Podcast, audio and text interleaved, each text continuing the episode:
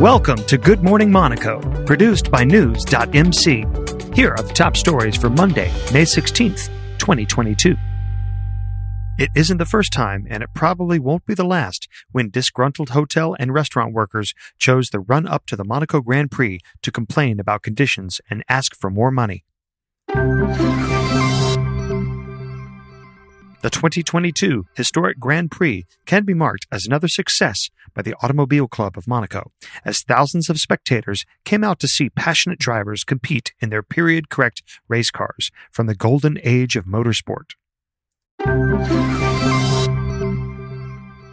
Scuderia Ferrari's Charles Leclerc continues to suffer ill fate on the streets of his hometown as the driver crashed an iconic Niki Lauda Ferrari F1 car into the barriers of the Rascasse corner during a Ferrari exhibition race at the historic Monaco Grand Prix. By the end of the weekend, only 48 residents with mild symptoms were recovering at home, the first time in many months that the figure has been so low. AS Monaco have managed to continue their winning momentum, being the most informed team at Europe's top level with nine wins on the trot.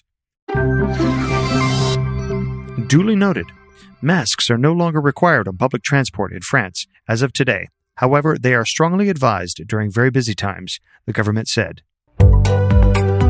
Get the latest top stories from and about the Principality of Monaco every morning, Monday through Friday. Subscribe to our free newsletter at news.mc forward slash newsletter.